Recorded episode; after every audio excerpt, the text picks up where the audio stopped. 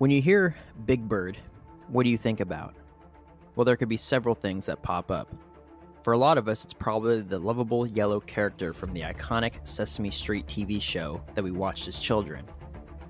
Maybe you conjure in your brain an image of an ostrich or emu, currently the world's largest flightless birds. Maybe it's scarier. Perhaps it's predatory birds, like one of the various types of eagles around the world. Some eagle species are so big and powerful that they can weigh in upwards of 20 pounds and have a 9 foot wingspan. They have been seen lifting coyotes off the ground and can easily make a snack of the family cat or small dog. All of these are understandable depending on your age or where you're located around the world. If you happen to reside in the Midwest United States, it's possible that you imagine something much larger and way more terrifying. You think about a carnivorous predator with a wingspan 20 plus feet, a ravenous beast that might pass up the family feline and instead turn you into a meal. Sightings by people over the centuries, Native American legends, prehistoric evidence, and a story of an attempted child theft surround this cryptid. Today we're discussing the terror of the skies, the Thunderbird. Welcome back to Infinite Rabbit Hole.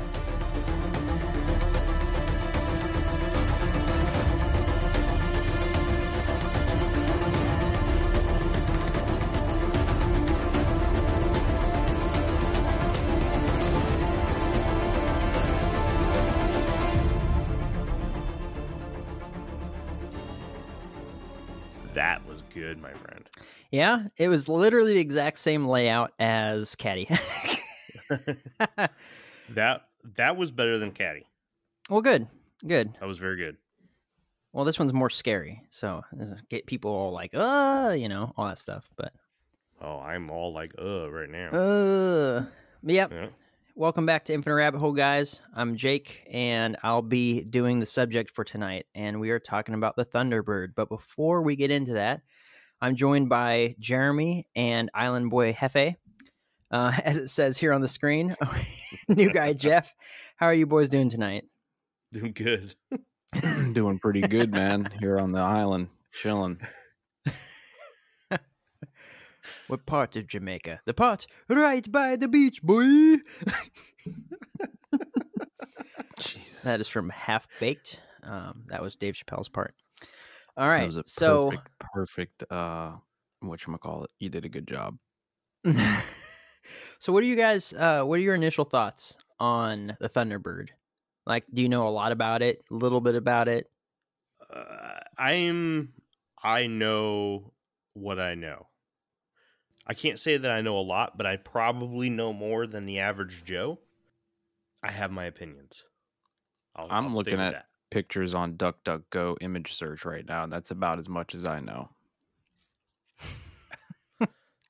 Not Google. Absolutely not. Alrighty. So I have this thing broken down into pretty much the same format as Caddy. We're going to talk about the description, and the native lore, then uh, sightings, and then animals that this could be. Um, I hope that people that listen to Caddy like that kind of breakdown of it. Um, that's just how I choose to go about it, and you know, it, I think that we're going to have some pretty good discussion on this. And I don't know, maybe we'll decide on if it's real or not. You know, I'm also reserving my uh, my opinion to the end, but there's certainly quite a bit of evidence, and I can't wait to jump into it. So if you two are ready, we'll get right in.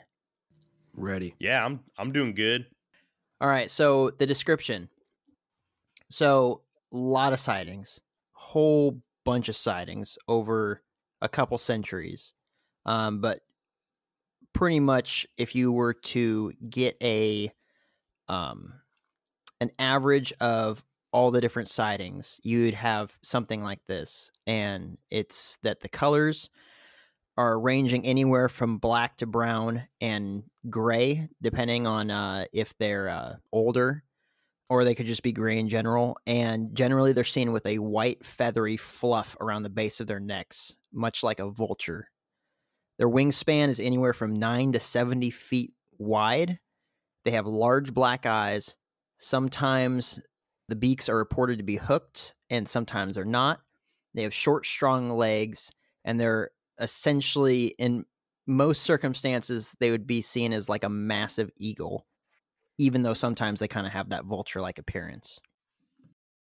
So when we get into the native lore side of this sort of thing, there is pretty much every single native tribe that existed in the Midwest had legends for the Thunderbird.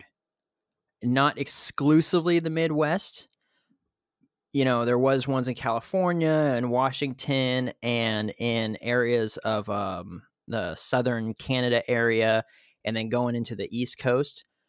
But there was literally like every single Native American tribe in the Midwest had a description of the Thunderbird, stories for the Thunderbird.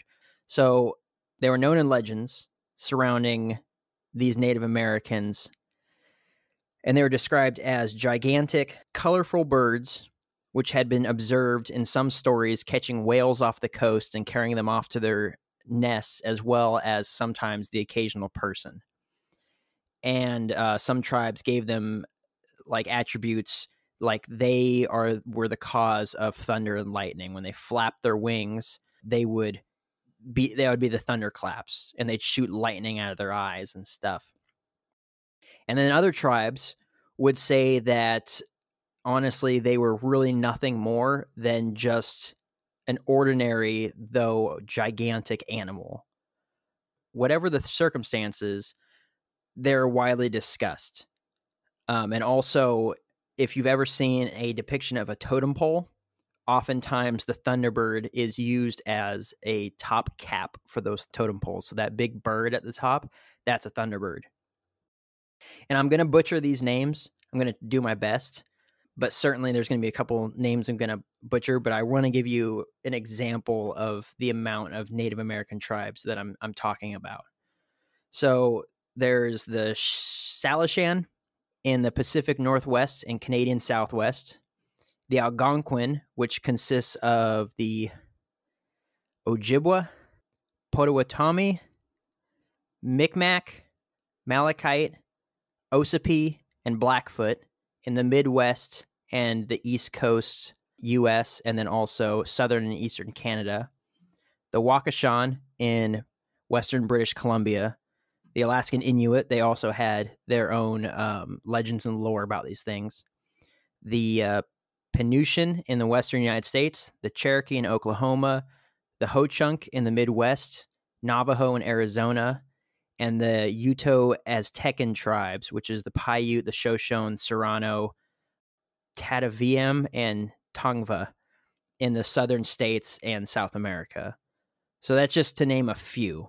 Like there was just tons of tribes that had their own legends and lore, which I really like legends and lore when it comes to the reality of an animal existing and my research going into it it really helps if the people that lived here prior to us living here had stories about it uh, i know that obviously a lot of cultures around the world they have their own versions of mythology and that is something. And sometimes that mythology is based in actual events.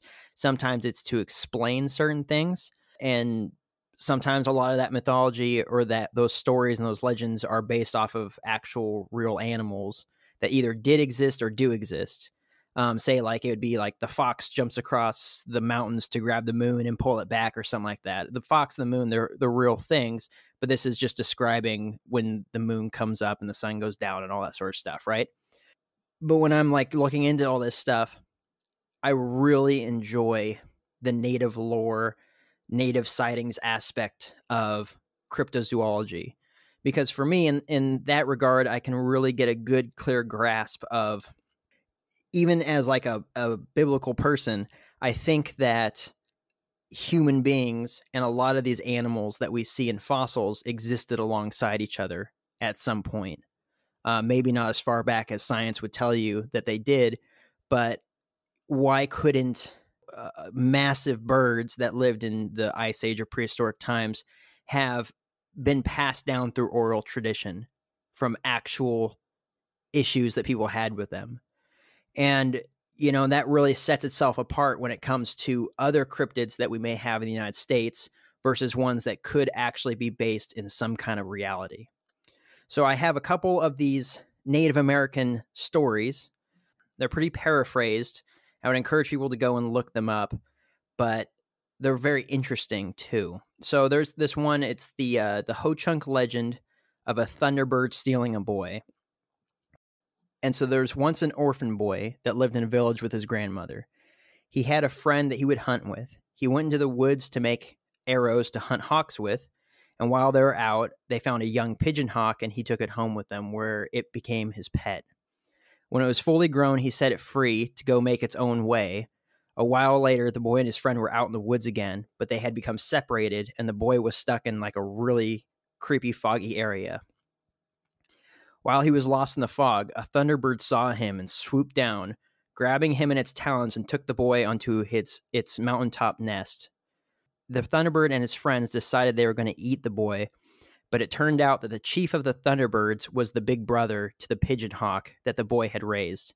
The pigeon hawk helped the boy escape, and then he was returned home by the chief of the thunderbirds and his grandmother and his friend were overjoyed to have him back and then there was a feast to celebrate his return is a very short summation of that story and it was it wasn't too crazy long it wasn't like a book but it was a nice read and i would uh, and that's what it was titled ho chunk legend of thunderbird stealing a boy.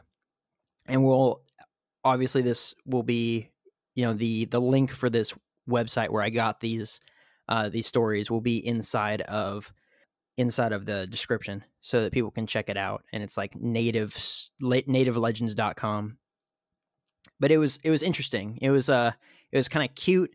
It was uh you know the the animals were given a uh humanistic quality to them and it was you know an actually really well done legend or story that i don't know how long it was passed down or what the when it was come up with i guess and what the uh, extent of it being an oral story was, or if it was like written down somewhere. I, I don't have that sort of information, but I do. I did like it as just a story in general. So the Shawnee also had stories of the Thunderbirds. Uh, they said that the storms were caused by the birds fighting with evil spirits like the great horned serpent and others. And when they blinked their eyes, they caused lightning to flash, and that the Thunderbirds guarded the entrance to heaven. The Sioux people said that they were noble creatures and protected humans from the. Uh, I had this when I wrote this down. Unk Tehila, Unk Tehila, which were dangerous reptile monsters that uh, attacked people. And if you look up that in Google, it looks a lot like a, I don't know, like a uh, human version of a reptile, like a lizard person. So I figured that Jeff would love that. What's that called? Can you can you type that in the chat here so I can... Yeah. Yeah, yeah, yeah. I got you. Thank you. Yeah. Where was that said to be from? That was the Sioux people. The Sioux, so that's North Dakota. I believe so. Dakota area. Oh yeah, straight reptilian, dude. Right? and I have it. I had it in parentheses right here. I said, uh, "Jeff is gonna love this." that's awesome, right? So I was like, "Well, that's that's very very fitting." But so there's just a few examples, right, uh, of the legends surrounding the Thunderbird and kind of what the tribes people were saying about them. What do you guys think when it comes to oral traditions of pretty much the first people that existed in this area and what they may say about these sorts of things. I personally tend to think that those types of oral stories of, of all kinds of different things, I, I think there's some truth to them. I don't think that, mm-hmm. you know, people uh, going back hundreds or even thousands of years would just make up things out of nothing. Now, I'm not saying that all the stories are 100% true because there's a lot of like crazy shit in some of those stories, but I think that right. they come up with these these fables and these stories because there's some truth somewhere to it. So, I mean, could be, man. I find that when you're taking into consideration the native stories, that if the range of the story is widespread, like such of those as Bigfoot and Thunderbird, you have to take more consideration into the creature itself. Mm-hmm. Now, a lot of things, like Jeff was saying, the Native Americans have these stories that are obviously built in fable, right? They're they're not they're not real. They're there to to tell a story, to to to tell a lesson, yeah. learn a lesson, you know. Uh, but there are stories such as the ones where they have about known animals, and part of our job here on the Infinite Rabbit Hole and other people's, you know, that are cryptozoologists or into the paranormal mm-hmm. is their job is to decipher which one of these are meant to tell a story and which one of these are are meant to tell of a creature. So, when you have something like this, you you you first look to see where the range is. The range checks out with the Thunderbird, right? The Thunderbird is talked about all not it's not even just in North America. There are there are stories of creatures flying through the skies throughout the entire world. Mm-hmm. Some places call them dragons, some places refer to them as I, I believe they're called chantras, which was I want to say a Middle Eastern creature. Um, forgive me if I'm incorrect. I don't have the note that in front of me. I'm going off the top of my head with that. But the the moral of the story is is that these things were talked about for a very long time, even outside of the United States, but especially since we're talking about the Thunderbird, and that's kind of our our homeboy here. Mm-hmm. You're talking about all over North America, Mexico, yeah, United States, Canada, everywhere. There are there are legends of gigantic flying birds. And when you have that kind of spread, and then you have reports, modern reports, when I when I say modern, I mean the last hundred or so years mm-hmm. of this creature flying through the air. And now you have two coincidences, right? You have a bunch of crazy people that are seeing these gigantic flying birds, and then you have a bunch of natives that are also talking about it all over the continent. Well, maybe it's not that crazy. Right. Um, maybe this is something that we need to look into. So that's that's where I take native lore, or that's how I take native lore. I take it with a grain of salt until everything aligns perfectly, as it does here with the Thunderbird.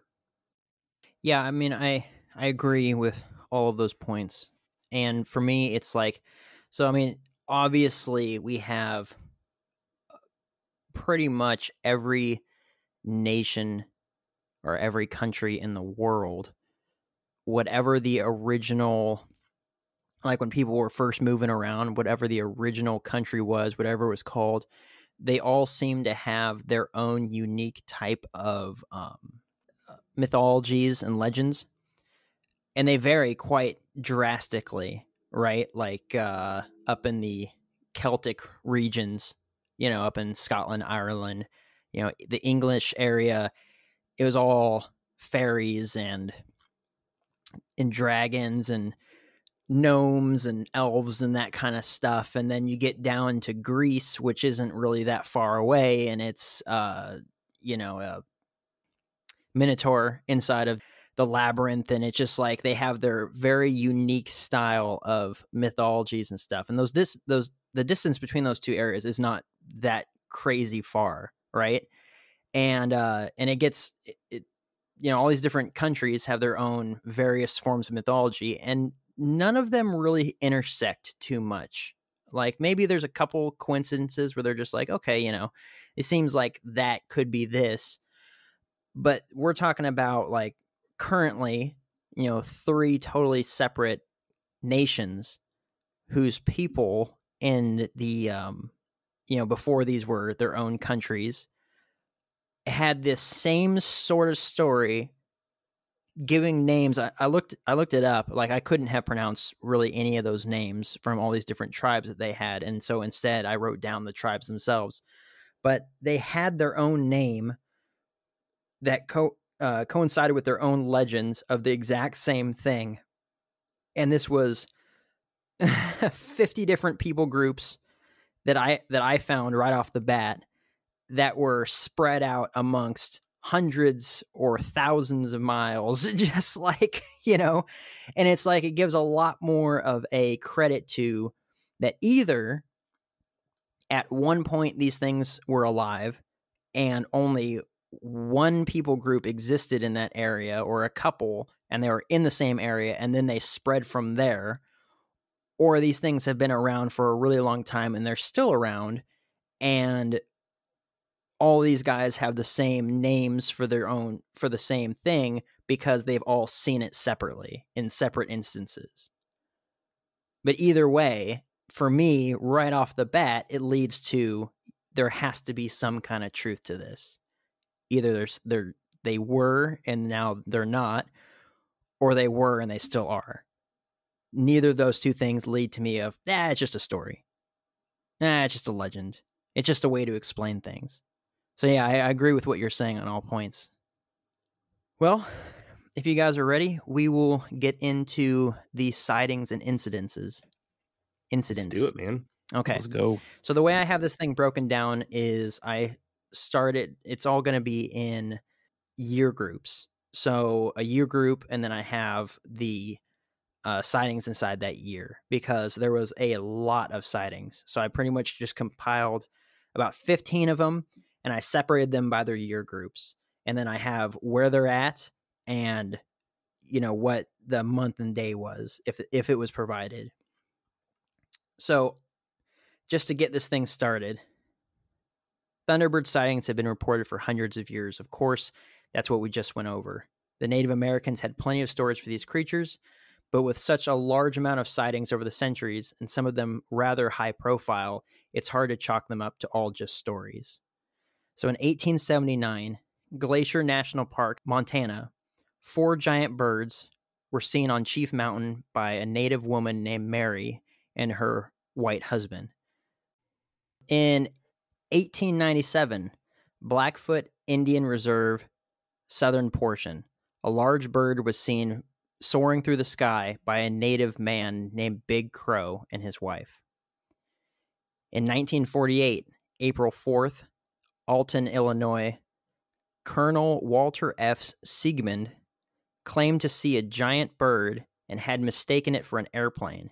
He said, quote, at first, I thought there was something wrong with my eyesight, but it was definitely a bird and not a glider or jet plane. But from movements of the object and its size, I figured it could only be a bird of tremendous size. End quote. And several witnesses around the same time and area reported seeing this huge plane sized bird. In 1975, two police deputies in Harlingen, Texas, saw a massive bird with a 10 foot wingspan glide over their police car. In 1976, two teen girls, Tracy Lawson and Jackie Davies, in Harlingen, I, I hope I'm pronouncing that right, Harlingen, Texas, were playing and they said they saw a five foot tall bird staring at them in their yard. Their parents investigated the next day and found three toed prints outside that measured eight inches across. Same year, Brownsville, Texas, a man named Alverico Guajardo reported having something slam into his trailer on the night of January 6th. He went out to see what it was and found himself face to face with a massive bird that he described as, quote, a bird, but like it was from another planet, end quote. Raymondville, Texas, January 14th, Armando Grimaldo was sitting outside enjoying a cigarette when he heard the sound of flapping wings. Suddenly, he was attacked by a massive bird that scratched him up and tore his clothes, and he was taken to Willacy County Hospital while in a state of shock. Brownsville and Poteet, Texas, January 18th, a massive bird was spotted both by two girls at a watering hole and two soldiers at a ranch in two separate different areas. So there's two different birds. In 1977, this is the famous one. This is the one that everyone really knows about. 1977, July 25th, the famous Lawndale, Illinois incident. Two large birds were reported to have attacked a 10-year-old boy named Marlon Lowe while he was playing outside. It was 8:10 p.m. and his mother Ruth was inside cleaning up in the kitchen after dinner as he was playing in the backyard. As Marlon played, two giant birds swooped out of the sky and started chasing him and pecking his shoulders. His mother was alerted to the commotion after she heard his screams from inside. She ran outside, witnessing the attack, and went to her child's aid. As she approached, one of the birds grabbed Marlon by his shirt and lifted him lifted the almost 60 pound boy approximately two feet off the ground and proceeded to carry him 35 feet while his mother ferociously attacked the bird until it dropped her son. The defeated birds then flew away, and the Lowes rushed to the police station to report the incident. Ruth's description of the birds in the police statement said, quote, It had a white ring around its foot long neck. The rest of its body was very black. The bird's bill was six inches in length and hooked at the end. The claws on its feet were arranged with three in front and one in the back. Each wing, less the body, was four feet at the very least. The entire length of the bird's body, from beak to tail feather, was approximately four and one half feet. End quote. They were laughed out of the police station and ridiculed by their neighbors. Marlon was then known as Bird Boy by his classmates, and people would often throw dead pigeons at their house. Can we talk about uh, the Lawndale incident real quick? Yeah, we can talk about it. Sorry, I was I was talking and I didn't realize I was on mute. Oh man. I was trying. I was trying. So here's here's the thing, right? I how old was Marlon Lowe? Uh 10. Okay, so you have to go by the average weight of a 10-year-old male human, right? 40 to 90 pounds. So we'll just go with the middle here 70 pounds. Okay. Okay. Now, have you ever done a, a look? Because what's best described there is a vulture. Okay. They have the yeah. white ring around their neck. This is like the stereotypical vulture black, white ring, huge. How much can a vulture carry? Do you know? Not very much. Not that much. But we do have a bird that's known to carry a lot, right? Mm-hmm. Let's talk about the bald eagle because this is probably the most common raptor, You're right? Flying, flying, hunting bird that most people know of, right? Mm-hmm. You know how much it can carry? No. So it's said that they can carry up to about 20 and sometimes, if needed, 30 pounds. So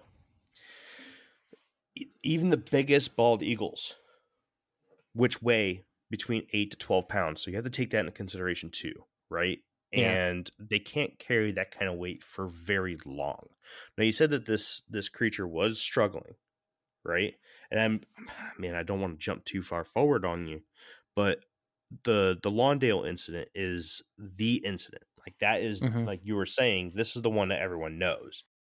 This is the holy grail, if if you will, of modern Thunderbird sightings. And if you're not familiar with zoology mm-hmm. or uh, ancient zoology, prehistorical zoology, there was a gigantic version of the turkey vulture Man, you're jumping like eh, ten sections. Am ahead. I jumping? Yeah, you're okay. You're bad. All right, all right. Well, but no, I, right I agree there. with you. But no, there's this one.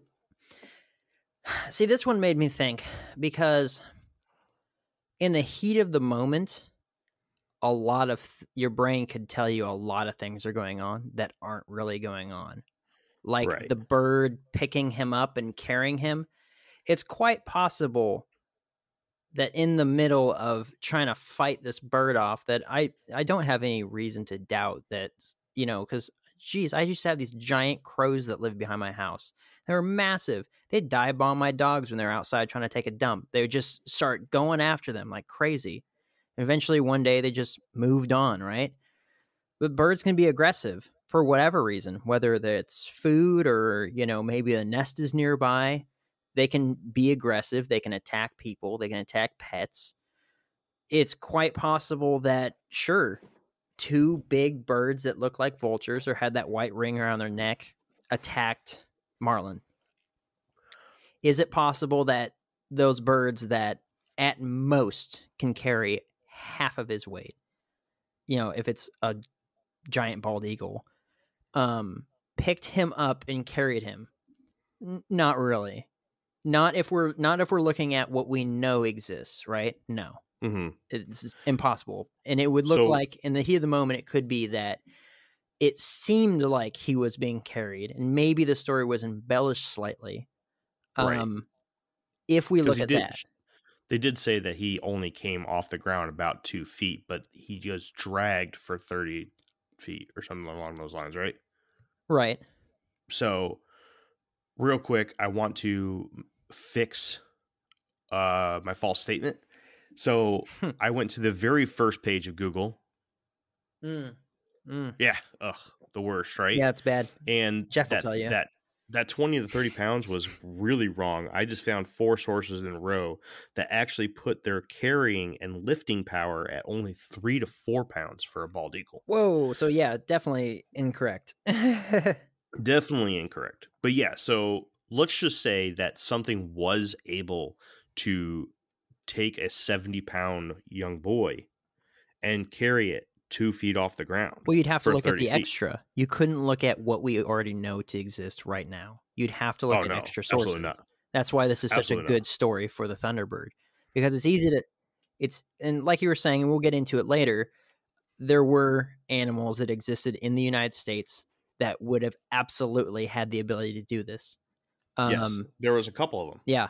But right now if we're if you know if it's a police officer you're talking to and your boy was just picked up and the only things they have to go off of is the natural right now of bald eagles or vultures based on the description and you know maybe how quickly you saw it or if you actually saw that you know it just it would make no sense especially Right. if you were in an area where it's known for having bald eagles or vultures Right. um well Yeah. i'll go ahead and hold my tongue until then yeah, so this incident in itself does give weight to the legend of the Thunderbird.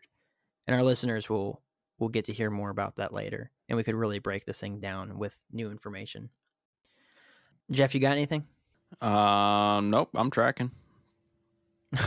okay. Imagine every time I ask ask Jeff or whatever, he's like mic muted, eating a bag of chips and stuff, and he just quickly licks off his fingers. No, no, no, I'm I'm good. I'm listening. yeah. I've actually I'm eating chocolate right now. Oh, okay. Yep. See, see, Mm. I know what's up. I gotta I gotta clear out all that Christmas candy. Well, I still got the chance. Oh, yeah, that's fair. So, I do have a little portion here about the Native Americans in Illinois, and it's called the Native Cahokia tribe, and they had legends of the Thunderbird as well, um, in really the same area that this took place. Uh, But their version of the Thunderbird was very different, and actually, they they used to have really old painting on the side of a cliff. Um, and it was actually discovered first, like a person outside the tribe. It was discovered first by a Jesuit missionary named Jack Marquette. Uh, he was traveling through the area with his group, and he journaled about it, saying, "We came upon one of two painted monsters, which at first made us afraid, and upon which the boldest savages dare not long rest their eyes. They're as large as a calf, have horns on their heads like those of a deer, a horrible look, red eyes, a beard like a tiger's, a face a face somewhat like a man's, a body covered in scales, and so long a tail that it winds around the body, passing above the head and going back between the legs, ending in a fish's tail. And though it appeared to be some kind of a this is end quote, though it appeared to be some kind of reptile bird hybrid, it was a terrifying image and would most certainly have been a warning to those passing through the area if there was a flying monster in the area. The original painting has long been destroyed by weather uh, or vandalism or both, but it was redrawn near the original spot. But if you if you Google that native Cahokia tribe uh, Thunderbird, like it's a crazy mythological monster that they drew on the side of this cliff. But if I'm thinking about it the way that all of these tribes had a Thunderbird story. It could have been possible that that may have been just a warning sign of like a monster lives here, you know, and obviously a lot of the the details were fancifully drawn and described. But it would have been a tremendous warning if you had just happened to be passing through that area. Maybe, um, I mean, because we don't really have any reference or any um, context to go off of, maybe that was some kind of a hey, if you when you see this beast drawn on the side of this cliff, you know that you're in the territory of you know whatever we call the Thunderbird. But anyway, I thought that it was interesting that that painting on that cliff face was pretty much in the same area as the Lawndale incident. That is interesting. I'll hold my tongue still. Unless you're going to talk about a beast that just looks exactly like that. Alrighty, moving on. In 2002, now we're getting into like the more more recent type stuff. This was October. Togiak and Manokatoa Mano Mano Kotak Manakotak, Alaska. okay, I'm gonna try that again. Octo- That's good enough for government work, dude. Oh man, that was that was rough. I'm just like I, I can't pronounce these things, man. Anyway, it was in Alaska. Villagers saw a large bird with a 14 foot wingspan. See all of that for that.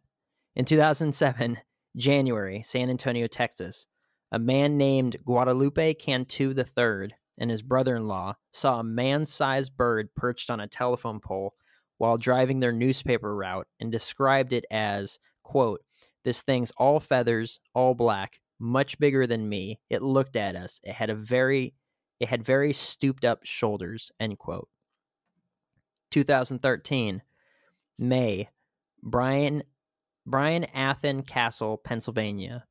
Two friends saw a four foot tall bird fly from one tree to another in the woods. They said it had a wingspan of at least 10 feet wide. 2018, January, Alaska.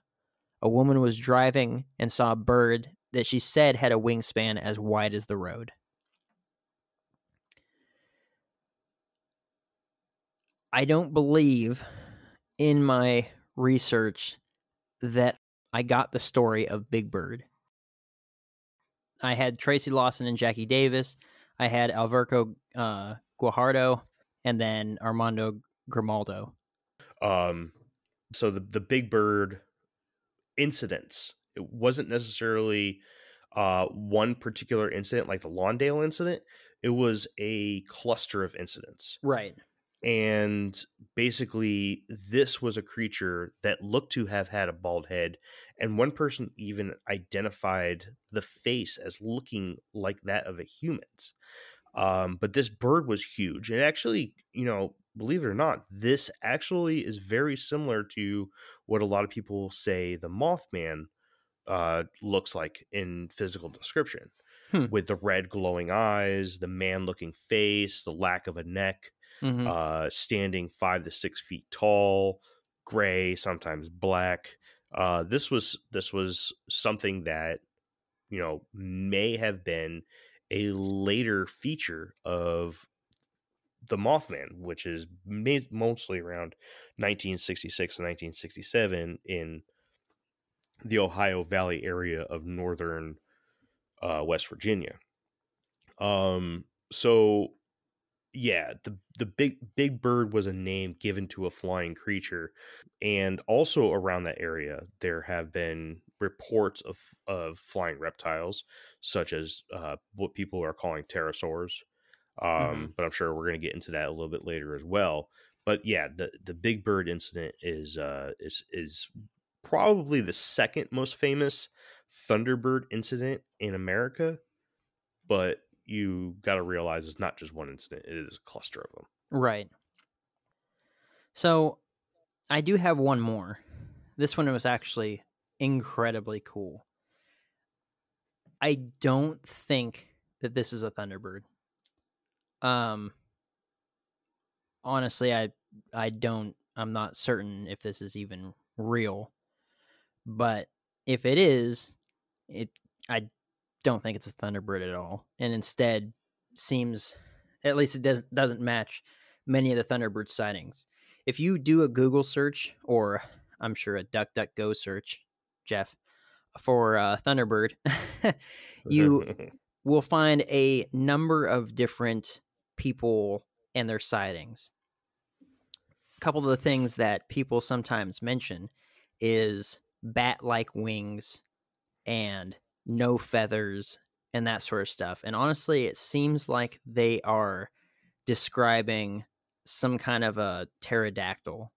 And honestly, that that would definitely be a great episode for another time. So you kind of have to filter through. The Thunderbird can be a number of different things. There could be a flying pterodactyl out there. Why not? You know, there could be a Thunderbird out there. You know, why not? A giant flying um, raptor. But you uh, you have to distinguish the two. But this is this article is pretty cool, and I think it describes more of a dinosaur. But this is from 1890. This is an article from 1826 or April 26, 1890. And this is from a local newspaper in Tombstone, Arizona called the Tombstone Epitaph. And they published this story about a flying creature that was found in the desert. And I found a clipping of the original paper. And it will be in our links for the description. So you guys can pull that thing up and you can blow it up and zoom in and you can even read a person's ad from 1890 about embalming like it's you know it's it's crazy it's a crazy piece of history like i'm i'm shocked that there was a picture of it. I thought that i was going to get a quote but i end up copying the entire thing and i'm going to read it out um, but of course please go up in there and look at the article itself because it, it is very cool and i do like the way that they wrote it out it's very eloquently put and this is titled A Strange Winged Monster Discovered and Killed in the Huachuca Desert. Hey, everybody, bear with us while we take this quick break. Quote A winged monster resembling a huge alligator with an extremely elongated tail and an immense pair of wings was found in the desert between Whetstone and Huachuca Mountains last Sunday by two ranchers who were returning home from the Huachucas. The creature was evidently greatly exhausted by a long flight, and when discovered, was able to fly but a short distance at a time. After the first shock of wild amazement that passed the two men, who were on horseback and armed with Winchester rifles, regained sufficient courage to pursue the monster, and after an exciting chase of several miles, succeeded in getting near enough to open fire with their rifles and wounding it. The creature then turned on the men, but owing to its exhausted condition, they were able to keep out of its way, and after a few well directed shots, the monster partly rolled over and remained motionless. The men cautiously approached, their horses snorting in terror, and found that the creature was dead. They then proceeded to make an examination and found it measured about 92 feet in length and the greatest diameter was about 50 inches. The monster had only two feet, these being situated a short, a short distance in front of where the wings were joined to the body. The head, near as they could judge, was about eight feet long, the jaws being thickly set with strong, sharp teeth.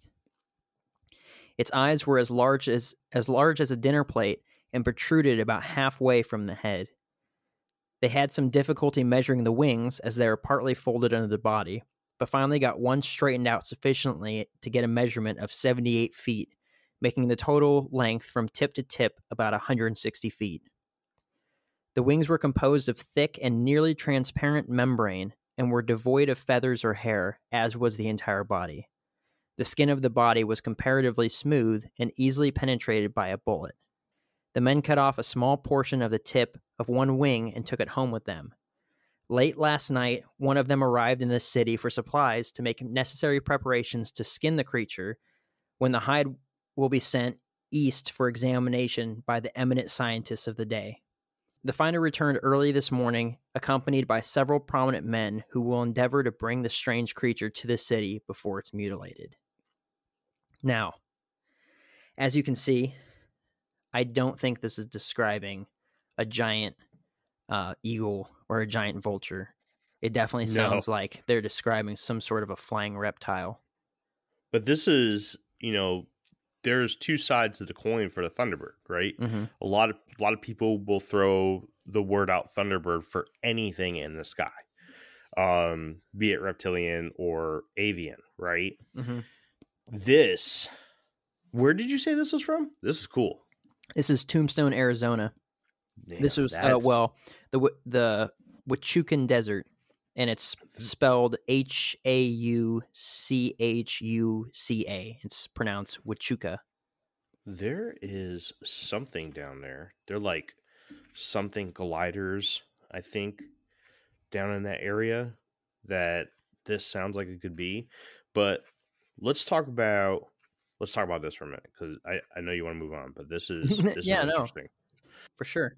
You know what this sounds like to me? This hmm. sounds like one of two things. This sounds like a Quetzal. I, I know, right? It does. It really does.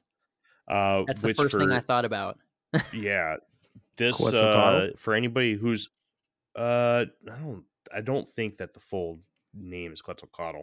I know I know what you're talking about, Jeff, and that's like uh, uh um, Latin American lore, it's a right? Quetzal uh cot- coatless. Quetzalcoatlus. Que- Quetzalcoatlus. Uh, yeah. Quetzalcoatlus or something. Yeah, yeah. Um, forty foot wingspan. Yeah, these these giant teratorns, right? Think of a ter- pterodactyl, mm-hmm. uh, but much much bigger. The biggest thing ever to fly. And scientists now will look at fossils of the Quetzal and look at it and scratch their heads as to, as to how this thing could even fly. So there's actually a lot of um, there's a lot of arguments going on right now, or not necessarily right now, but there has been a lot of arguments of whether or not the Quetzal could even fly, or if it was a land uh landlocked flying creature or oh, landlocked oh, creature with wings. Yeah. Kind of like a penguin, but big and reptilian, right? Like a like a pterodactyl.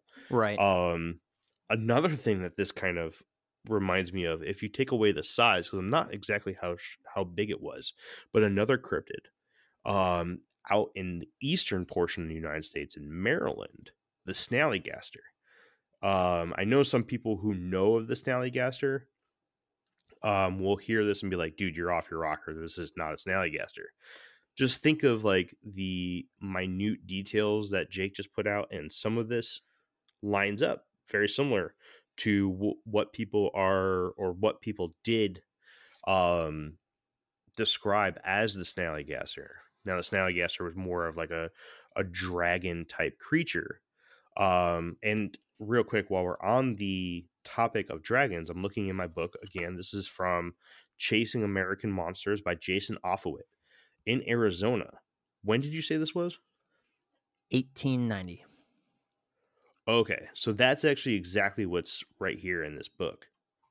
Uh, they actually have this listed as a possible dragon. Hmm. Um. The was this Morgan Earp Clinton I imagine Virgil. this would be more like a uh, like a wyvern. Um. So the picture that they have here is that the the arms are detached from the wings. Mm-hmm. Um. But yeah, I mean either dragons, wyverns. Anyways, just word for word, this is page twenty three of this book here. Uh, farther south in is Tombstone, an 1800 boomtown that was the location of the famous gunfight of the OK Corral, a shootout between the Clanton gang you know, I'm just going to skip that. Yeah. According to Mysteries and Miracles of Arizona by Jack Cutts, two cowboys rode into Tombstone on June 7th, 1890, with the skin of what they claimed to be a giant flying lizard they'd killed outside of town. The cowboys chased the beast on horseback before shooting and killing it. The dragon measured 92 feet long, just like you said, mm-hmm. with an 80 foot wingspan and eight foot long head and eyes, the size of dinner plates. Just like you said, the Cowboys claimed the battle was captured in April 26, 1890. Well, there you the go. Tombstone so this is epitaph is, newspaper, right? So that would be afterwards, right? This is after they went back and they got the skin. Yeah.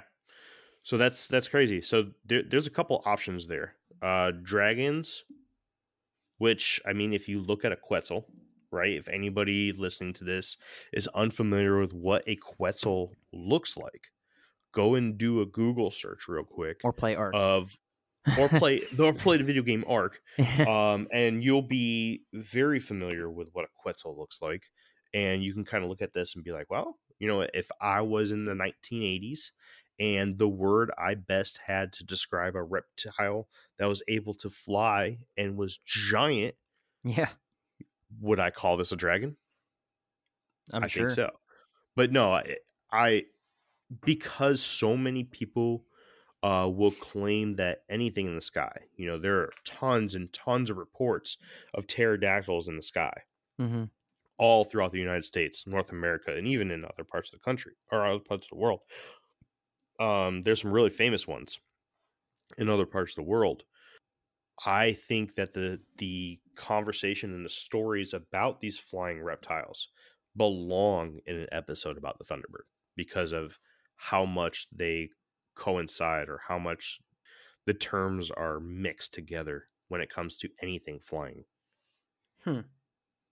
Well, in that case, I'll just have to scrap this episode and we'll reshoot it no, I think you're good, dude. I think you're good. That was a that was a that's a really good one. Um, really, really good thing to bring to the table right there. I like that. Now I liked it too. I liked um that it was an original source, a picture of an original source, which I like I said when I first um got on the website that was describing this, I was like, okay, whatever.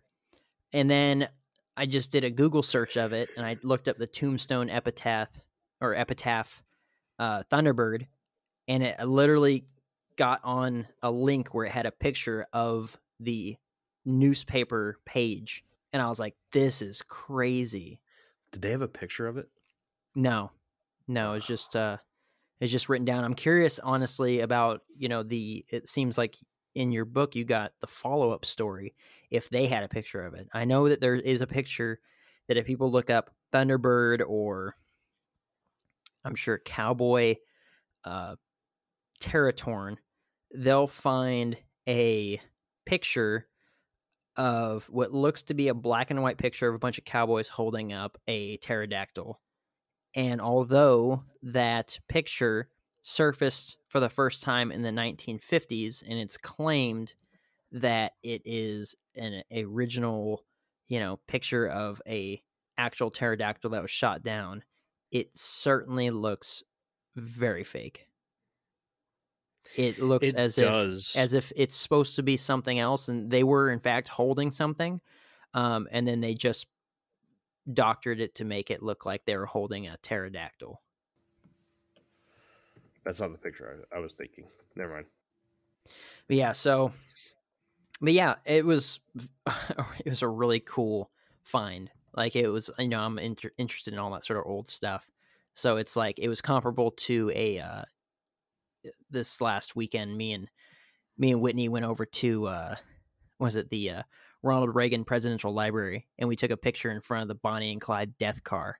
Like comparable to that type of stuff, old newspaper clippings and everything. So being able to see that from, you know, the really the start of, you know, the western portion of the United States, which is Tombstone, Arizona, when it first came around, was super cool.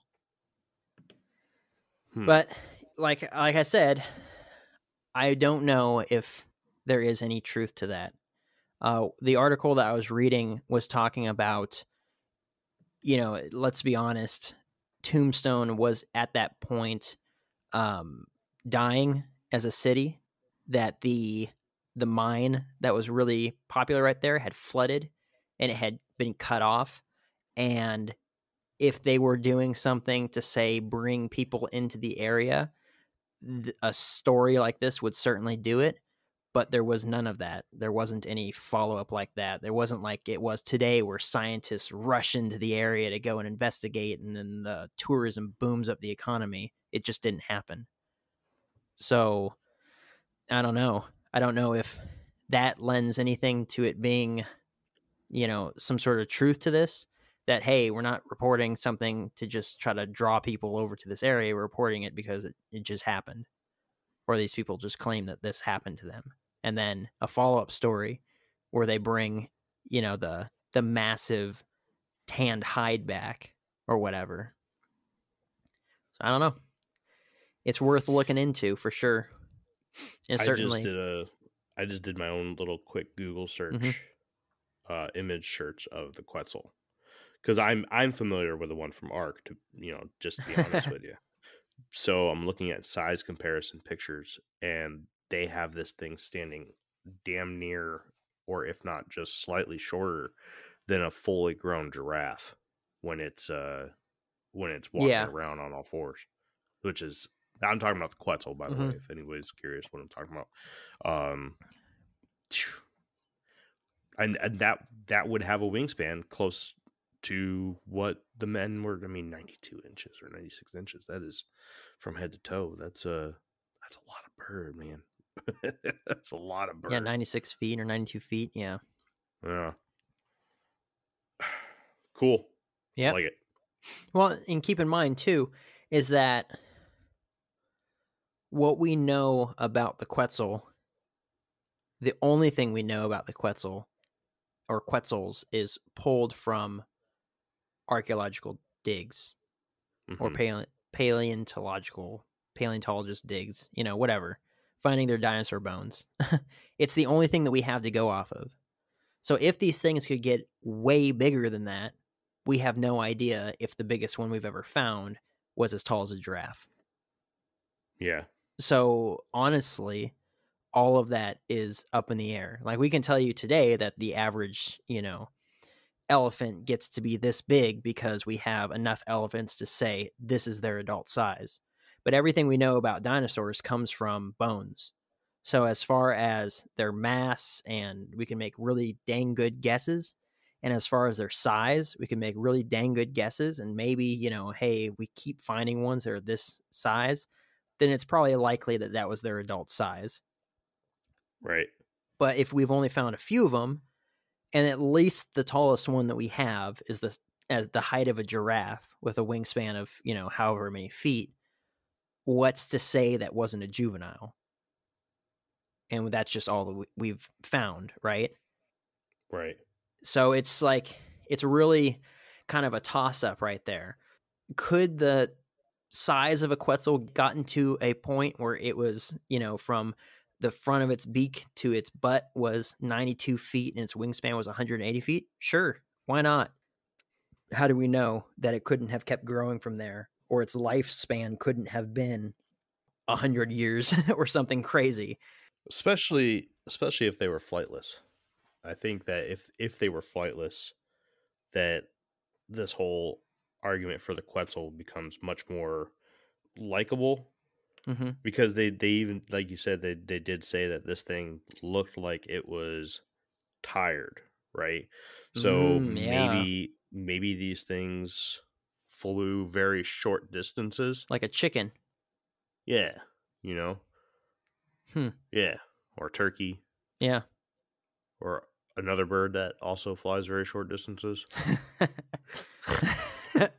Penguins, yeah, I've seen yeah, them, no. very short distances. If you almost, if you almost as if they don't fly at all. It's crazy. all right, man. Go ahead. Keep going. All righty. So now we're into the a a gooder topic, one that Jeremy will appreciate, and this is prehistoric like animals. Yeah, gooder. So, what could this creature be? And we're looking into prehistoric animals. Obviously, they're known as thunderbirds, but what animals do we know of that that exist or existed that fit the bill? Well, there are several current living large predatory birds that fit a lot of the descriptions, and also there's several extinct species as well. In the living animals category, we have the African crowned eagles or Andean condors. and maybe if those had escaped from zoos, they would be responsible for several of the sightings. The African crowned eagle has brown head feathers, a four foot tall white and black body with thick legs and very sharp talons. They can weigh up to 10.5 pounds and have a six foot wingspan. Andean condors are four feet tall and weigh up to 33 pounds and can have a wingspan of 12 feet in some individuals. These are more like the descriptions of thunderbirds, as males have a white collar around their necks and black feathers, and they also have bald heads. They are believed to be the largest flying birds in the world. Only about 100 Andean condors live wild throughout the world, with nearly 6,700 in captivity. These birds make their nests on cliffs and have been observed nesting as high as 5,000 meters or 16,000 feet. The Californian condor, believed to be the largest flying bird in North America, has a wingspan of 9 feet. Although these birds are black and lack a white collar, it's possible that if the Illinois Thunderbird incident is true, being that Ruth had mentioned a white collar, then either it would have been two escaped Andean condors or a new species between the two. It's doubtful that if a condor if it was a condor that would have been able to lift the child that was twice its weight and maybe that was added as fluff to the story. So those are the the two that it could be, the ones that we know exist. I do like the idea of the Andean condors escaping from zoos because we have a lot of dang zoos around the United States. And one thing that they really like is birds because birds are easy to keep. They don't eat a lot. They don't need a tremendous amount of space. Like the bird cages and stuff, you can fit a lot of different types of birds in there. And all those giant or colorful birds from around the world make really good attractions you know, elephants are cool too, but elephants need a heck of a lot of space. They need a heck of a lot of food. So every time I go into a zoo, I oftentimes see way more bird or reptile exhibits than I do large animals, unless they have like a safari park type thing. But I have seen Andean condors in most of the zoos that I visited. And if a couple of these escaped and they hung out together and then attacked a kid, it would make sense to me, honestly. Well, we'll talk about it. and that wraps that up. All right, now let's get into the one that Jeremy's waiting on, and this is the extinct birds and flying reptiles that are good candidates for the Thunderbird. Yeah, do that. Teratornis, which is Greek for monster bird, is a name given to an extinct family of giant birds that died out during the Ice Age. There are four different birds that are considered teratorns, and we'll look at three of them. There's Teratornis merriami, it had a wingspan of 14 feet, and its cousin, Aiolornis credibilis, had a wingspan of 18 feet. These predators are theorized to have looked just like a larger version of today's vultures. Though most of the skeletal structures of these long dead winged monsters have been found in the La Brea tar pits in California, the bones have been found across the United States. There's one other though, and if it's still living, it'd be honestly terrifying, and that is the Argentavis magnificens. This bird stood five feet tall and had a wingspan of 20 to 26 feet and a weight of about 160 pounds. It was the largest flying bird by weight to have ever existed that we know of. Although it probably preferred to scavenge food, that doesn't mean that it could not have made a snack of an unsuspecting early human. In the reptile category, we just talked about the Quetzal, which had a 40 foot wingspan, or the pterosaurs with 23 foot wingspans and a 3 foot head and 40 long, sharp teeth. However, with the exception of the 1980 or 1890 Tombstone, Arizona story, and those pretty much describing a pterodactyl, these descriptions don't fit a general accounts of most thunderbirds. But yeah, that's what we have to go off of as far as extinct birds go. I think that the teratorns definitely fit the bill. Certainly with wingspans of 18 feet and 14 feet. and geez, I hope there isn't a flying Argentavis out there.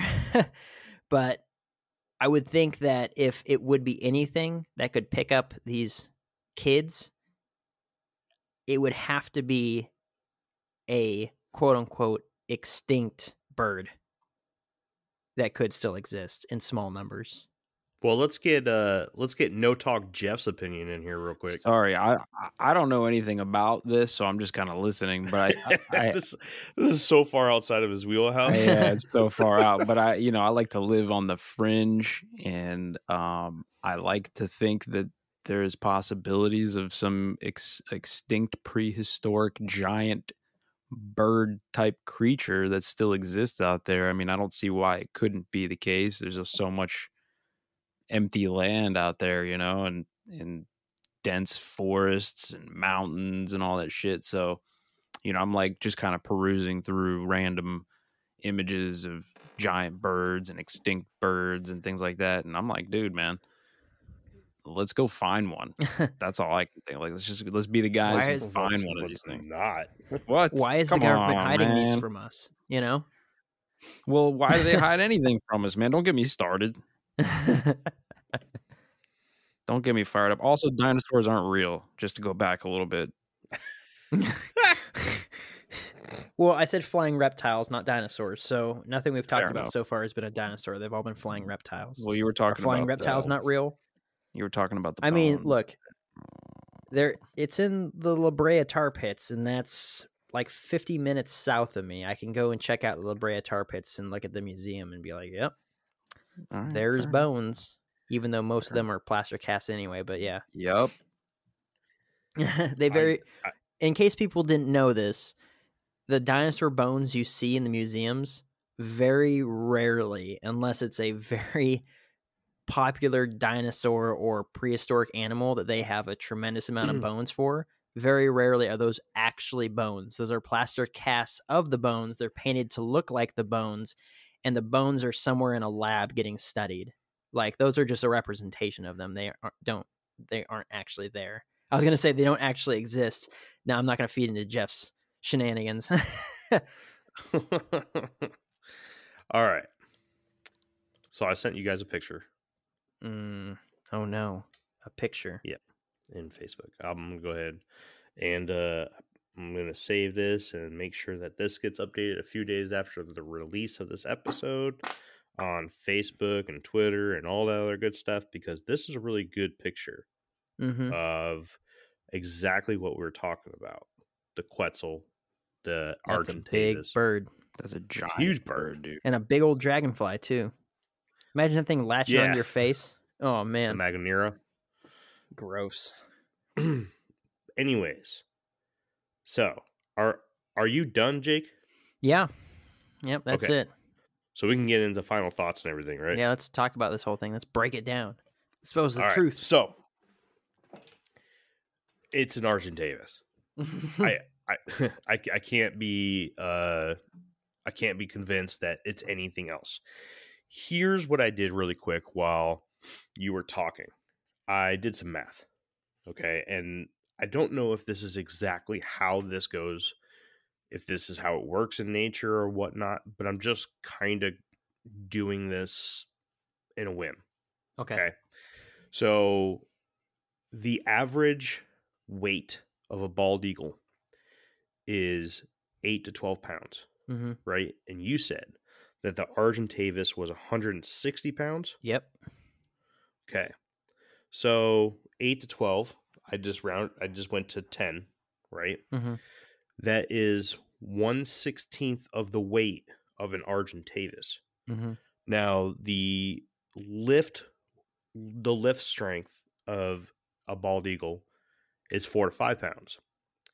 So if I simply go 16 times four and 16 times five, I get an estimated lift power of the Argentavis.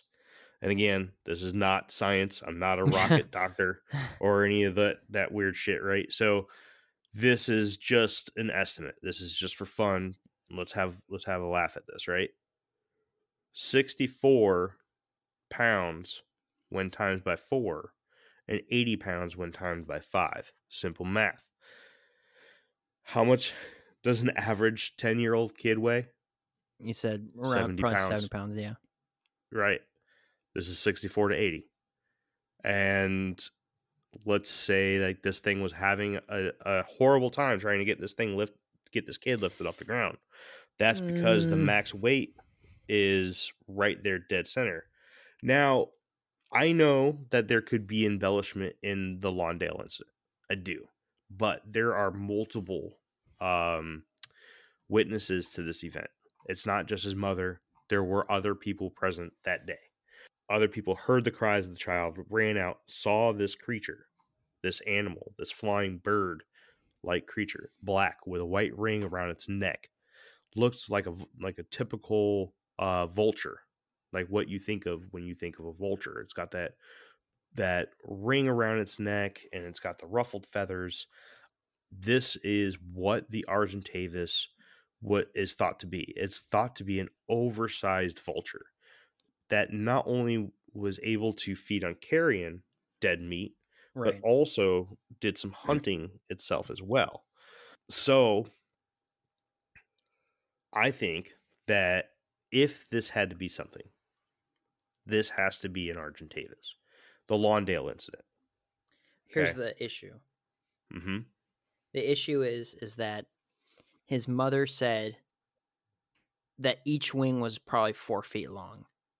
So this was a small one. It didn't weigh 160 pounds if it was an Argentavis. Either way.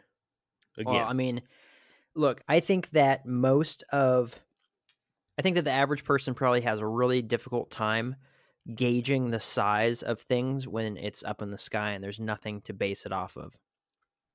You can you can look at a tree and something next to a tree and probably gauge the size of it. You know, if someone says I see a Bigfoot and it's probably nine feet tall, looking at you know a tree next to it, you could probably give a pretty good estimate on how tall something is.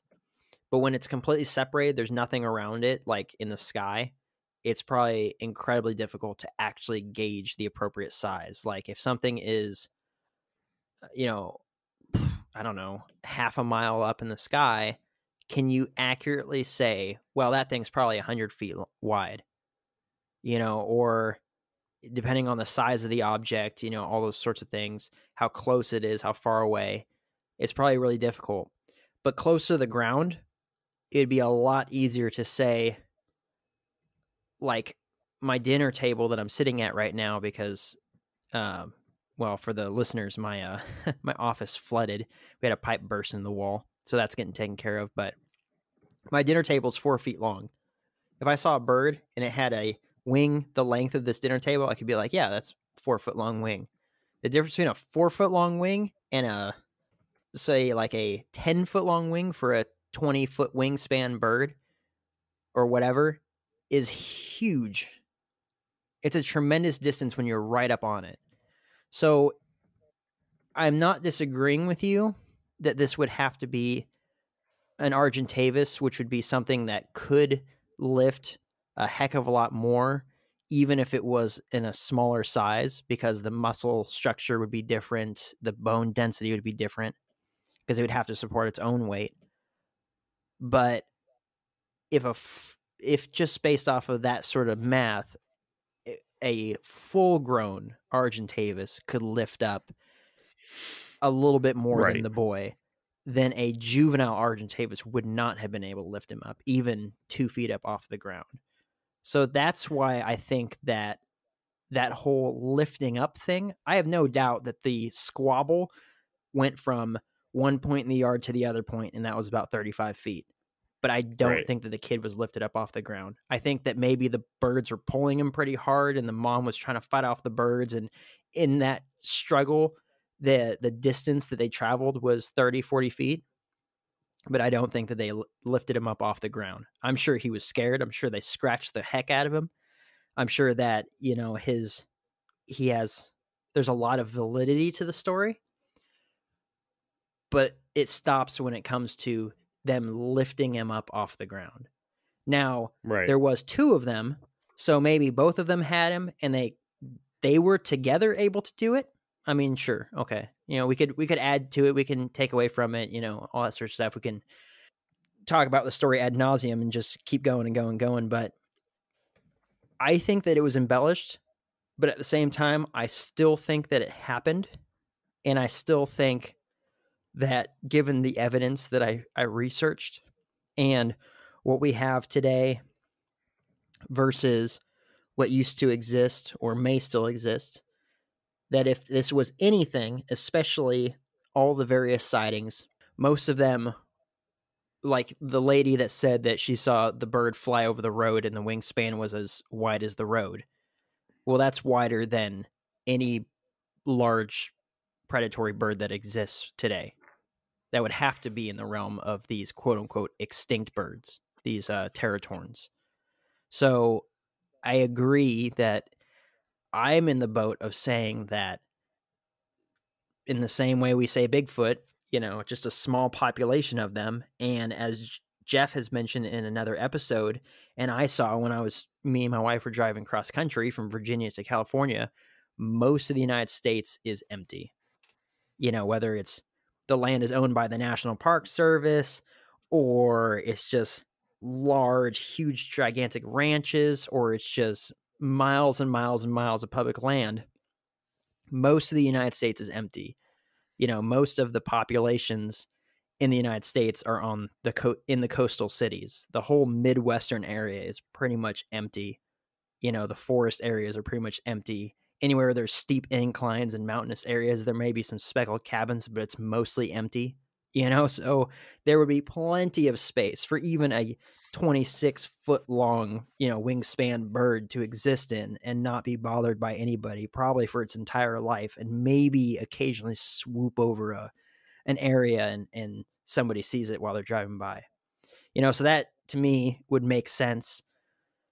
But yeah, I don't think for the Lawndale incident that those birds lifted him up off the ground.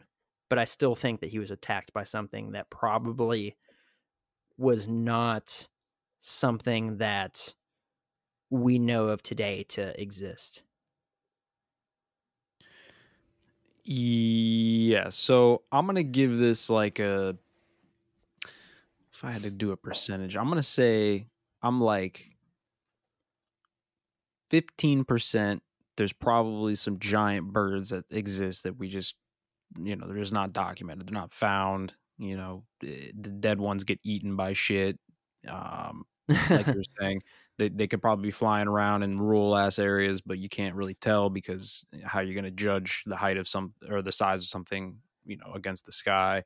So I think there's like a 15% mm hmm chance that some giant birds still exist out there that we think is extinct or maybe it was just never discovered. The rest of it, I'm just going to chalk up to probably just stories, um, like myths or or some kind of lore that's just carried on, you know, because if you know, there's all these ancient stories, Native American stories, all these things, and then of course you got these people who come over here and they get the stories from these people, and then they probably embellish them and make their own stories. So I think it's mostly probably that, but there's still a chance that there's some giant creature out there. I think. Hmm. So, I did a little bit more research. Um, in so Bing this time? This... no, Google. Okay. Um, good. It, I I looked at this Andean condor. Mm-hmm. Okay, I'm gonna have to reverse and say that if she was saying that these that each wing was roughly four feet long, the Andean condor has a ten foot wingspan. Yeah, maybe this could have been something that escaped from a zoo. I'm on board with that. I think that you know what? I want to start something new with these cryptid episodes. Okay? Mm-hmm. I want to have fun with this. I have a point scale that I that I drew up the other day. and I want you guys, I'll start first, right? Mm-hmm. I'll do it. I'll go I'll go first. I have a point scale from one to five, where we're going to rank cryptids at the end of cryptid episodes. Hmm. One being no, does not exist. Two is leaning no. Three is it's really tough to say. Four is it did exist. And five, it exists now. This creature exists and you can find it now. Or not necessarily you can find it, but it Mm-hmm. exists to this to this day. This is a creature. Bigfoot. Okay, this is Bigfoot. Mhm. All right. I'm gonna go with a four. I think that the Thunderbird did exist. I don't think that due to all the open space in the United States that there could be a breeding population of gigantic birds in the United States. I think the only places that it could be possibly is very cavernous areas Mhm. such as the Southwest, um, the the Rockies, and possibly along the Appalachians. That would be pretty much it. If there were any extremely giant birds, Mhm. because this, I mean, people see the the smallest of objects in the sky all the time. They see obviously, you know, people claim to see UFOs in the air all the time that are the size of pinheads Mhm. from, you know, extremely far up into the sky. A bird doesn't fly that high. And even a bird flying at its maximum altitude still looks like a bird to us. Mhm. So if we if there's these massive birds flying around, somebody's going to see them. And yes, I know we do get reports. I know that that's what people are reporting is these massive giant birds. But a breeding population of them would be seen more because this isn't like Bigfoot. This Mhm. isn't a primate. This isn't something that knows that it has to stay away from humans. This is a predatory animal that has to go out and find its food and eat probably daily. Mhm. I'm not a, a biologist, so I don't know. Um, this is something that you would see a lot more. People would be reporting it. You'd have pictures of this. This would be part of the normal zoological list of known creatures. This is this is something that would easily be identified. Even the most rarest birds in the, in the world, we have records of. We have them in zoos. We have people who literally live their lives to track these animals and study them. Mm-hmm. Think of, you know, one being the shoebill crane, right? Right. Extremely endangered animal. Uh, ugly as all hell. Yeah. Um, but and they're big. Mhm. They're I, I don't know if I don't know if they're flightless or not. They look like they're flightless, but we have people that are studying. We have them in captivity. Even them, with the population that we know that exists, are having problems keeping the population numbers up. Right. This is Mhm. why these animals are considered endangered. Um, The shoebill crane looks like a prehistoric animal. it does look like a prehistoric animal. It's horribly ugly. I think it's cool looking. And these things look Do you? look like the the guardians of the nightmare realm, honestly. But like, Um, I think they're hideous. I'm actually googling it right now because these I- look I like the see it. small Oh, yeah. versions of the the massive like emus and ostriches that roamed the earth at one point and like ate people and stuff. right? And you know, I'm I'm not even hundred percent sure that the shoe bill is even that endangered. I know that they have problems with their populations. Mhm. That I do know. Well, the Andean condor, sixty seven hundred in captivity and probably hundred in the world naturally. You know that Right. that is incredibly rare. The reason why there's Right. so many in the zoos is because they have to be in the zoos or else they die out. You know. Right. And they can have successful breeding programs in the Mhm. zoos and, and whatnot. So obviously we know that the Argentavis existed. This is a, a bird that's big enough to where it could have flapped its wings and made the sound of thunder when it flew overhead. That's where Mhm. the name the Thunderbird came from. Right? Is that when this when a giant bird such as the Thunderbird flew overhead of of the early settlers and and natives and made the sound of thunder, which which they thought brought thunder mm-hmm. and storms. This is something that we know existed. The Argentavis did exist. Did it? Is it still alive? I don't think so. Are there giant birds, like big birds, that are, people are confusing because, like you said, people are really bad at looking at something in the sky and and knowing how big it is? Yeah, I, I think that's mostly what we're seeing. Now, what really does open my eyes, and this might be a shocker, is that uh, people see pteranodons. I I think that that is absolutely wild. They're not so common in the United States, although people do claim to see them. And there was a picture. I, I can't find it. I already tried to look for it. I would assume because they are flying reptiles, they would have to be in more warm climates. You would think humid, warm. Yeah. Maybe like more near the equator and stuff is where they'd probably be more visible or jungle type areas. But yeah.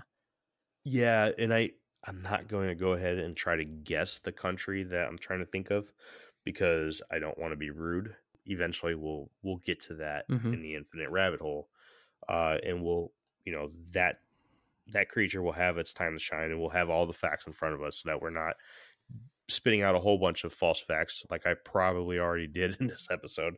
I don't want to keep doing that. Shooting from the hip. So I'm going to go with a solid 4 mm-hmm.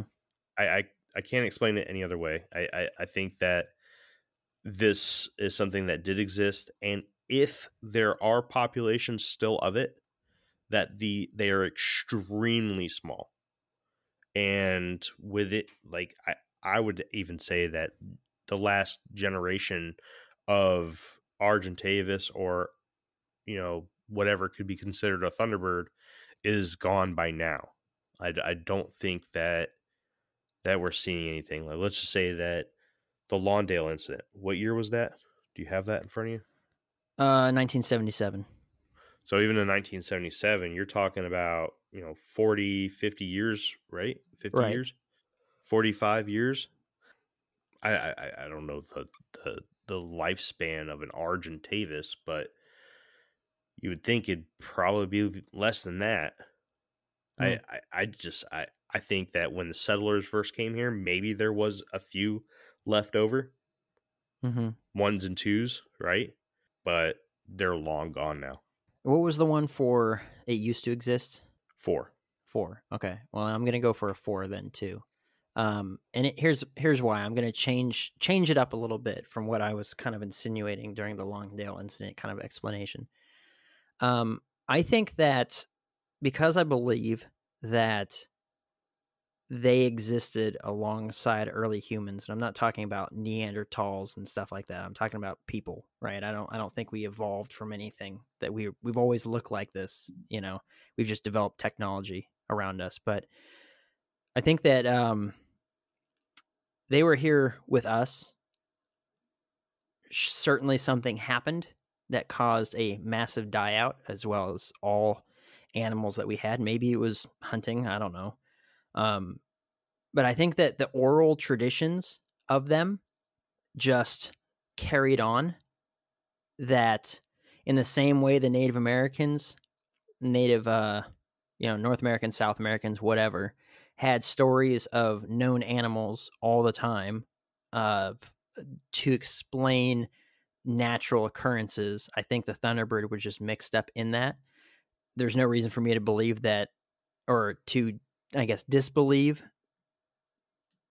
that a you know what I'm saying that a uh, giant predatory bird wouldn't eat the occasional person, you know, and they would have stories of that. But then there's the embellishment portion of it, which is like a thunderbird picking up a killer whale up out of the ocean and carrying it off to its nest. All right. You know, so, but I think that when they existed together, when we existed with them that there was a lot of stories and then that was just carried on along along with other other um stories and stuff until it was eventually written down and it's like well we have to preserve this and um, i think that there may have been some truth to the more early sightings and I, I'm not exclusively saying Argentavis. It could have been the other ones uh, as well, the other two. But that eventually it just died off. And that today, because I mean, we really don't know, you know, animals that are all we can find from them remaining is bones and the imprints of feathers. We really don't know what their color was. So they could have looked exactly like today's vultures you know, they could have had uh, the same uh, white ring around their neck as the Andean condor. It literally could have looked exactly the same, except huge, right? So I think that today we just have people that are dealing with escaped animals, dealing with you know things that actually exist right now. And I mean, they're even Andean condors are giant birds. They're huge. They're absolutely gigantic. You know, and if you scrub a 10 foot wingspan and say a 15 foot wingspan, I mean, even still, you know, given the real numbers, it's still a huge bird. It's got a wider wingspan than I do, and I'm six one. You know, so I think that uh, I think that current events are mistaken identity, and I mean, I don't know the temperament of these birds. I don't know if they're known to, you know, Andean condors, if they're known to attack people, if they get territorial, all that sort of stuff. I have no idea. Um, but if they are, then I could see why if some of them flew out of the of the cage while it was being cleaned out by the zookeeper, and then the next person they see they attack or they set up camp somewhere, and then someone gets in that area and then they attack them.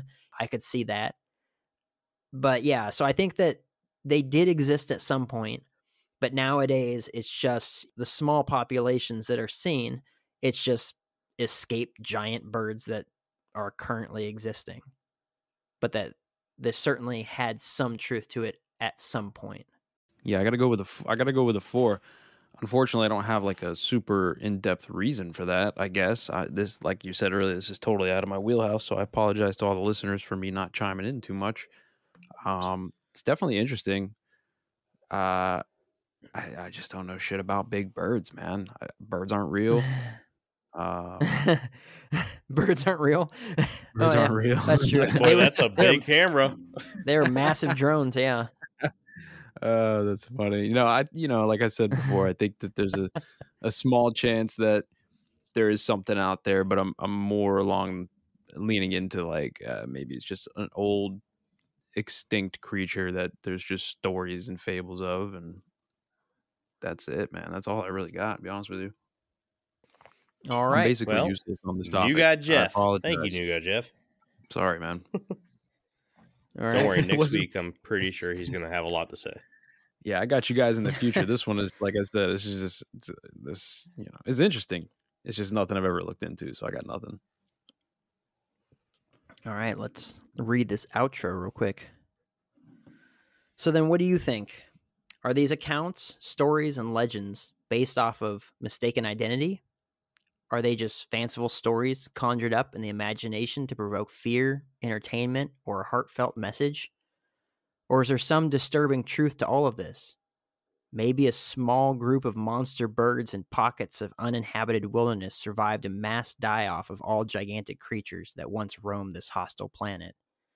This is one for you to decide for yourself as a listener. You should hit us up. If you think that we're wrong, if you think that we're stupid, you can hit us up on all of our social medias. You can email us and tell us why and come on and explain it. We'd love to hear your opinions.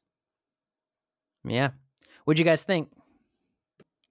I love cryptids. So anytime we get to talk about a cryptid, always down, always happy to do so. I wish that I had some time to put in some effort into you know bringing a little bit more to this to the table for this episode as well. Jake, you did a great job. I'm very impressed with the with the research that you did. Um, but I don't know if anybody can hear it in my voice. I'm I, I'm waiting on my COVID test right now, and uh, yeah, you're gonna my, give your uh computer uh, a virus. I'm gonna give it to everybody. Um, I've been down, uh, hard down for for a couple days now, so you know, I, I wasn't well prepared. We had already put this episode off, you know, shoot almost a week now, right? Mm-hmm. And enough was enough. We just have to get it done. And, you know, forgive me for doing a lot of the research during the episode today. Usually I'm I'm a little bit better than that. Uh, so I just want to apologize to anybody who was like, why is he doing research in the middle of the episode when he, you know, bitches and complains about that stuff all the time? well, it's because you're a loser. He's that's a hypocrite. Because I'm a loser. Can't can't be I'm a- counted on for anything. for nothing. Um, so Fucking Uh, government shills, you man. know, I I love the topic of the Thunderbird. Uh, don't let my answer at the end of the episode fool you. This is something that I'm very interested in, and just because I believe that they no longer exist doesn't mean that they don't.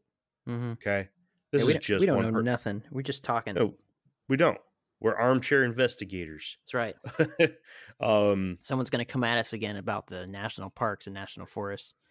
Yeah, They'd be whatever. like, they'd be like, "You don't know, you don't know anything. I've seen the Thunderbird. I've had tea time with a Thunderbird." And be like, "Okay, well, I have not." yeah if you guys don't know we uh every once in a while we'll get one of those emails from somebody who listened to the show and they're like oh you guys don't know shit like, okay I, love those ep- those emails. They're they're I, fun. I i think they're fun but at the same time you know i i, I wish people would understand like we're just we're people sitting down talking about cool subjects giving our opinions on it. Mhm. you know if you if you want to give your opinion on a topic come on to the show. It's always open. Yeah. you know we we have never said no to somebody. So sorry i didn't put too much into it. Uh jake carried this entire episode. Thank you jake. Mhm. um and not to mention i've also been putting any effort that i can conjure up into the season finale which is going to be a very very huge episode Huge. huge so I'm going to go ahead and hit the mute button and let Jake talk us out of this episode. Sorry, I'm still having trouble catching my breath. And uh, I'm All gonna right, let we're all here for you, bud. here. yeah. Thanks. And yeah, and Jeremy made me do this episode tonight. I didn't want to do this episode. I I don't know if people can tell I'm actually crazy tired. I haven't been sleeping very well these last couple days. A lot of stuff going on in the uh in the in Jake's household. Um a lot of craziness, but uh in any case, I hope that you guys enjoyed the episode. I hope that, you know, I left you guys with some sort of um new information you know, I don't know how many of our listeners, you guys will have to let us know how many of you guys know a lot about the subjects we're already talking about. If you're learning anything, uh, we can see it from the reviews. Sometimes people will hit us up and say, "Yeah, I actually like learn stuff. I, I'm entertained. You know, all those sorts of things. Just keep those things coming. We love it." But we're doing this for you guys. You know, even though life happens on our end too, uh, we still want to create good, entertaining content for you guys. That maybe you'll learn something. Maybe you'll leave scratching your heads. Maybe you'll get a new appreciation of the world around us and you know the animals that exist in it. And or not you know maybe they're they're prehistoric and they're all dead i don't know or they don't exist jeff. Um, but yeah this has been another episode of the infinite rabbit hole. Thank you so much for joining us and we will see you next time as we dive into can i say it jeremy? Yeah, yeah, yeah. all right, as we dive into Indrid Cold, our very cool, very exciting season finale. We can't wait to see you there. But for now, that's all. We'll see you at the next uh, path in the infinite rabbit hole. Bye. Bye. Bye. There it is. Thank you. Thank you.